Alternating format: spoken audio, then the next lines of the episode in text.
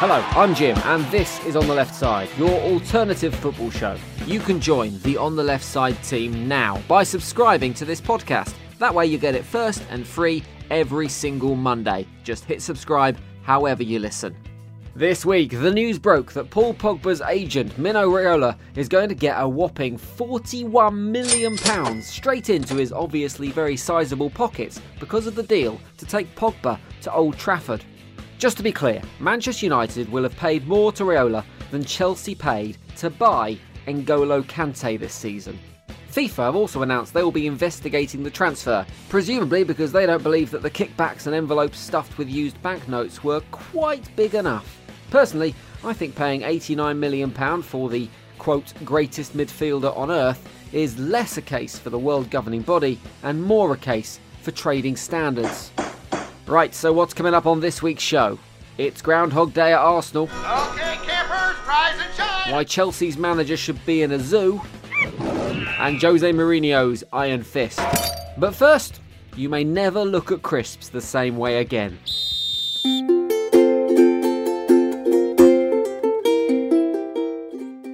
Opinions are a lot like arseholes. I'm not really interested in Alan Shearer's. Typical. But it's not just the ex England striker who likes to thrust his frothing views into our match of the day viewing throats each and every week, spouting rubbish, wearing inexplicably tight shirts, and mixing metaphors like, well, like, like I just have. And this week, the beloved football pundits of the UK have been excelling themselves. Firstly, I've got a confession to make.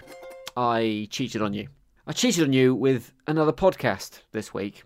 I listened to Five Lives Excellent at Home with Colin Murray, where the affable Irishman visits some famous faces from sport at their own home. And this week it was Gary Lineker, crisp salesman, and one time England striker.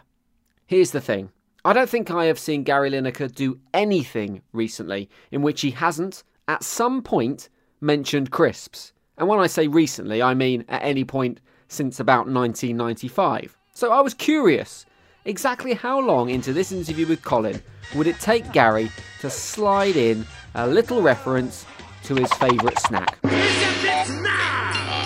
on, come on. Oh, that's it. Meningo over. Ready? Here we go. Cup of tea as well, thank you very much. No sugar in this, is there? No sugar. You strike me as a person in later years who would have all sorts of new wave healthy drinks and smoothies, and I, I would say the how fit you look for your age, you probably drink kale. Yeah, I do f- a bit, a bit of juicing stuff, you know, Yeah. and um, salt and vinegar. That's mine. Who had 17 seconds? 17 seconds! I'm not even sure the interview had really started at that point either, but it's good to see his poaching abilities are as hot when it comes to endorsements as they were on the pitch. Any little gap, and he is in there. Which probably helps explain in some part why I saw a headline this week which read Gary Lineker denies shagging crisps. For some unknown reason, the pundit was giving an interview with OK Magazine in which he decided to answer the question raised on a flag at Glastonbury last season, which suggested that he liked to indulge in sexual intercourse with crisps. What are you doing, man? You don't need to answer that question. In fact, just answering that question makes me more suspicious. Especially when you decide to qualify it with a reason for your denial, saying that you think crisps would, quote, just crumble away. Which means he has at some point considered intercourse with a packet of cheese and onion. Surely, the top reason for not having sex with a packet of crisps is it's a packet of crisps. Thankfully, crispophilia is one topic not on the menu at Talksport Breakfast when Ray Wilkins was sitting in for the big man Alan Brazil. What was on the menu, however, was childish bickering after an argument between Ray and Sun writer Neil Custis descended into name calling after Wilkins said this. If he beats him on the near post, then he beats him. Oh, don't he be ridiculous. Don't be ridiculous. I've not come on to have a stupid conversation. don't talk to me about being ridiculous when it comes to footballing knowledge because you don't have any. I think for the first time in my life, I might be on the side of the sun here. Why would you organise a football expert to come on a talk radio football show from an expert point of view to give his expert opinion, only to start the interview by telling them they didn't know anything? A question that was not lost on Custis. Why did you just say there that I have no footballing knowledge? You've rung me up, right, to ask me to come on this show, and you start insulting me like that. I don't. Who are you anyway? I know it's Alan Brazil. Who are you? Who are you? Who am I? I'm nobody, my friend. Nobody whatsoever. And I've Well, you've always, I've always claimed that through that life. You've just basically said that to me. So why have you rung me up to ask me about this whole thing after? Jesus Christ. It's awkwardly brilliant. That's all I've heard of the show, but I can only assume that what followed that bit of the interview was Wilkins calling Custis a big poo head, telling him he wasn't his best friend anymore, and then giving him a Chinese burn. I think I need to lie down. So thank the Lord for the excitement void that is Phil Neville, the third best Neville after Gary Neville and their dad Neville Neville. Yes, that really was his name. Continued to try and suck all the life from the game this week after he gave a damning review of this season's race for the Premier League title. I've been disappointed for three or four weeks now because at the moment I'm watching games that actually I'm actually turning off because I'm actually quite bored watching. Keep it light, eh, Phil? Ever heard of the phrase sports entertainment? And anyway, you're bored, Phil. You're bored.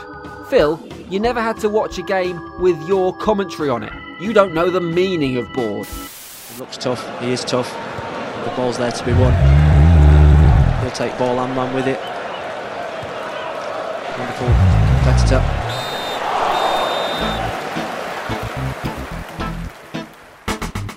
Arsenal are going to finish fourth, aren't they? I don't know why anyone ever doubted it for a minute. It's as inevitable as the changing of the seasons, or death and taxes, or England disappointing on the international stage. It's just the way things are, and we have to accept it. It doesn't matter how angry everyone gets on YouTube, Arsenal will qualify for the Champions League. Wenger will sign a new contract, and that's the way it is until the end of time. The good thing is, the rest of the Premier League knows this too, and everyone has teamed up to make sure we remain the status quo for another season. Even Wenger's sworn enemy, Jose Mourinho, decided that he wasn't going to bother trying to win any games for the rest of the season to give the Gunners a little leg up for their traditional finish. I don't think we we have any chance of finishing top four in, in the in the Premier League. We have to chase Champions League by trying to win to win the Europa League. In fact, having finally rid himself of the worst unbeaten run in footballing history by losing to Wenger last week, he seemed positively delighted. No, there are some fans. They are happy. I'm happy for them. You know, it's nice for them. It's nice for them. Honestly, it's nice for. Them. It's a big club.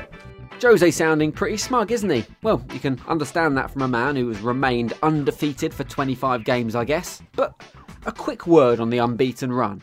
When United started this incredible, invincible run, they were a whopping five points behind Liverpool in sixth position. After that incredible, stat busting, record breaking run, they were five points behind Liverpool and in fifth position. Well done, everyone. But back to Arsenal. As if it wasn't enough to have Jose throwing in the towel, even Liverpool seem to have decided to implode and give the Gunners a chance at fourth. It's been a real string of disappointing results up in Liverpool, but the pleasing thing is seeing that Jurgen Klopp is really beginning to get to grips with English football. I don't mean the tactics, the players, the physicality of the league, I mean the excuses. He has learnt that as an English manager, defeat is never your fault. Blame anything you can, even if it's the grass. The pitch was really dry. we started, we, we gave all water we had, and then it was difficult. How wet exactly do you need the pitch? It's not water polo. I'm pretty sure that Jurgen Klopp is the first person to ever blame a football result on grass since the Jamaican football team.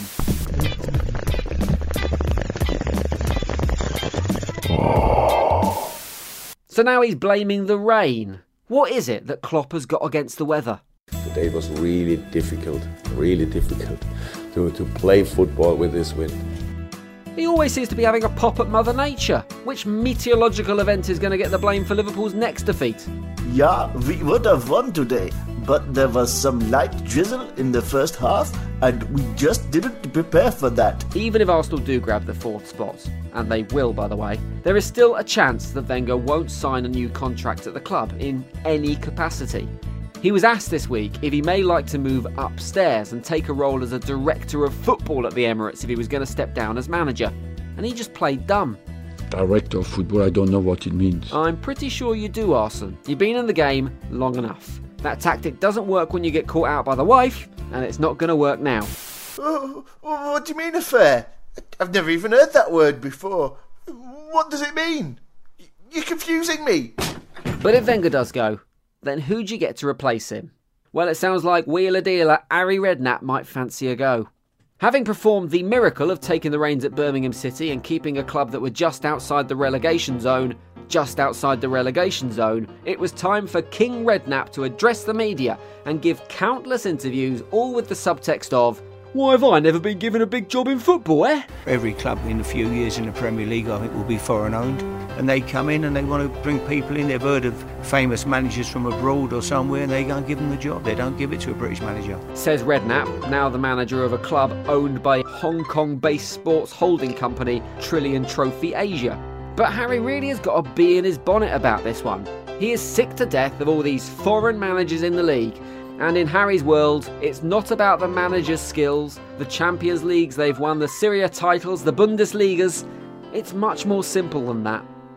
It's the players. When you've got fantastic players, it's the easiest job in the world. It's when you, you, you're trying to, to stay in the division, like David Moyes this year, he's gone to Sunderland. I knew Sunderland would get relegated at the start of the year, and that's not David's fault. You're spot on there. Poor old David Moyes. Sunderland's relegation was never his fault. It's the players, and our Harry has got a point. The only way David Moyes would really be able to prove his worth as a top manager would be if a club with a real trophy pedigree, a championship winning squad, and a history of success had given him a job. You know, someone like Manchester United.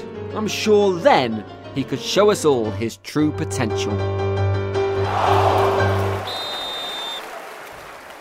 Congratulations, Chelsea. Premier League champions. Last year we had Leicester with odds of 5,000 to 1 winning the trophy, which were the same odds as Elvis being found alive and well. And this year we have the Blues of London picking up the silverware. They had far less impressive starting odds of 6 to 1, which was about the same chance as Cardinal Luis Antonio Tagle becoming the next Pope. Yeah, it's just not as interesting, is it? It's no doubt that much of that success lies at the door of Antonio Conte, the Italian manager who has made such a splash in his first season in England that he is already being linked with big jobs at the likes of Barcelona. But what exactly goes on inside the mind of a championship winning manager? We played uh, a game with, uh, with head, and uh, in this part of the season is very important to, to use before the head, then your heart, and then your legs. Head, heart, and legs. Hang on, has Conte based his entire managerial philosophy on a children's song? Head, heart, legs, win the game, win the game. Head, heart, legs, win the game, win the game. Whatever, it works. And that, along with the passion that he shows during the game, has won the Chelsea manager fans and supporters from every team. During the game, uh, I'm, I know that I'm uh, an animal the pitch, and then after after the game, yeah, I must be relaxed. And he is. He prowls the touchline like a caged tiger. He explodes with the rage of an angry bear when a decision doesn't go his way. And he jumps around like an excited monkey when his team scores an exceptional goal. It's incredible to watch. So Conte is a tiger monkey bear, which sounds like a really messed up Sesame Street character. Hang on, maybe this is Sesame Street. We've done body parts, then animals. What's Conte going to teach us next? Counting? Nah, that's just stupid. If the Paul Pogba transfer news this week has taught us anything, it's that people in football cannot add up. Hmm, how could this be? There is nothing to count. But maybe all football managers have hidden, secret spirit animals like Conte. Sam Allardyce, he draws his power from the magpie, attracted to anything that glitters. Roy Hodgson, he's a wise old owl. Well, he's an old owl anyway. An owl who thinks Harry Kane should take corners. And Pep Guardiola, will he be a unicorn? You've heard of this mythical, magical beast. You can't wait to see one. But when it turns up on your doorstep, it's just another donkey. Well, and what about Arsene Wenger? Well, for him, it's got to be a groundhog because it's the same old shit every single year.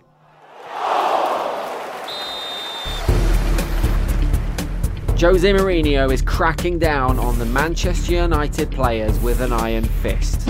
The Portuguese has hit his squad where it hurts. Right in the social medias. Jose has introduced a load of new rules for his players as to when and where they can use the likes of Twitter and Instagram, including no posting for 48 hours before a game, no posting from training, no posting from the team bus. I ask you, how the hell is Paul Pogba supposed to prepare properly for a game of football if he can't dab for the pleasure of 100,000 Instagram followers before kickoff, eh? But in the face of such a ban, it's worth remembering some of the golden moments that we would have never had should these rules have been introduced earlier. Epic events in human history could have gone unnoticed. Massive events like Paul Pogba's attempt at a terrible Manchester accent. From Manchester. You're not, you're not from here, mate. You're not from here, Paul.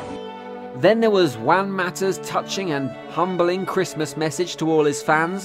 Happy Christmas to everyone from an empty Old Trafford.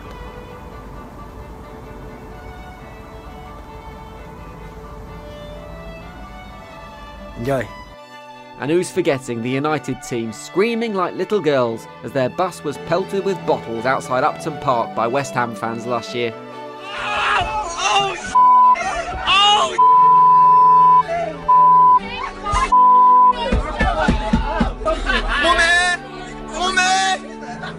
Which I imagine is very similar to the scenes in the dressing room as that ban was announced.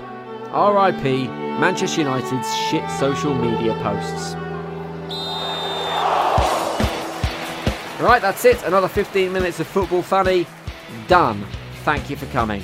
If you liked it, then don't forget to like, share, and review us on iTunes and your social media, and spread the word of On the Left Side. Right, I'm off to spend some alone time with a packet of pickled onion monster munch, because that's full time. Bye! On the Left Side is written and produced by Ant McGinley and Jim Salverson for Abrupt Audio.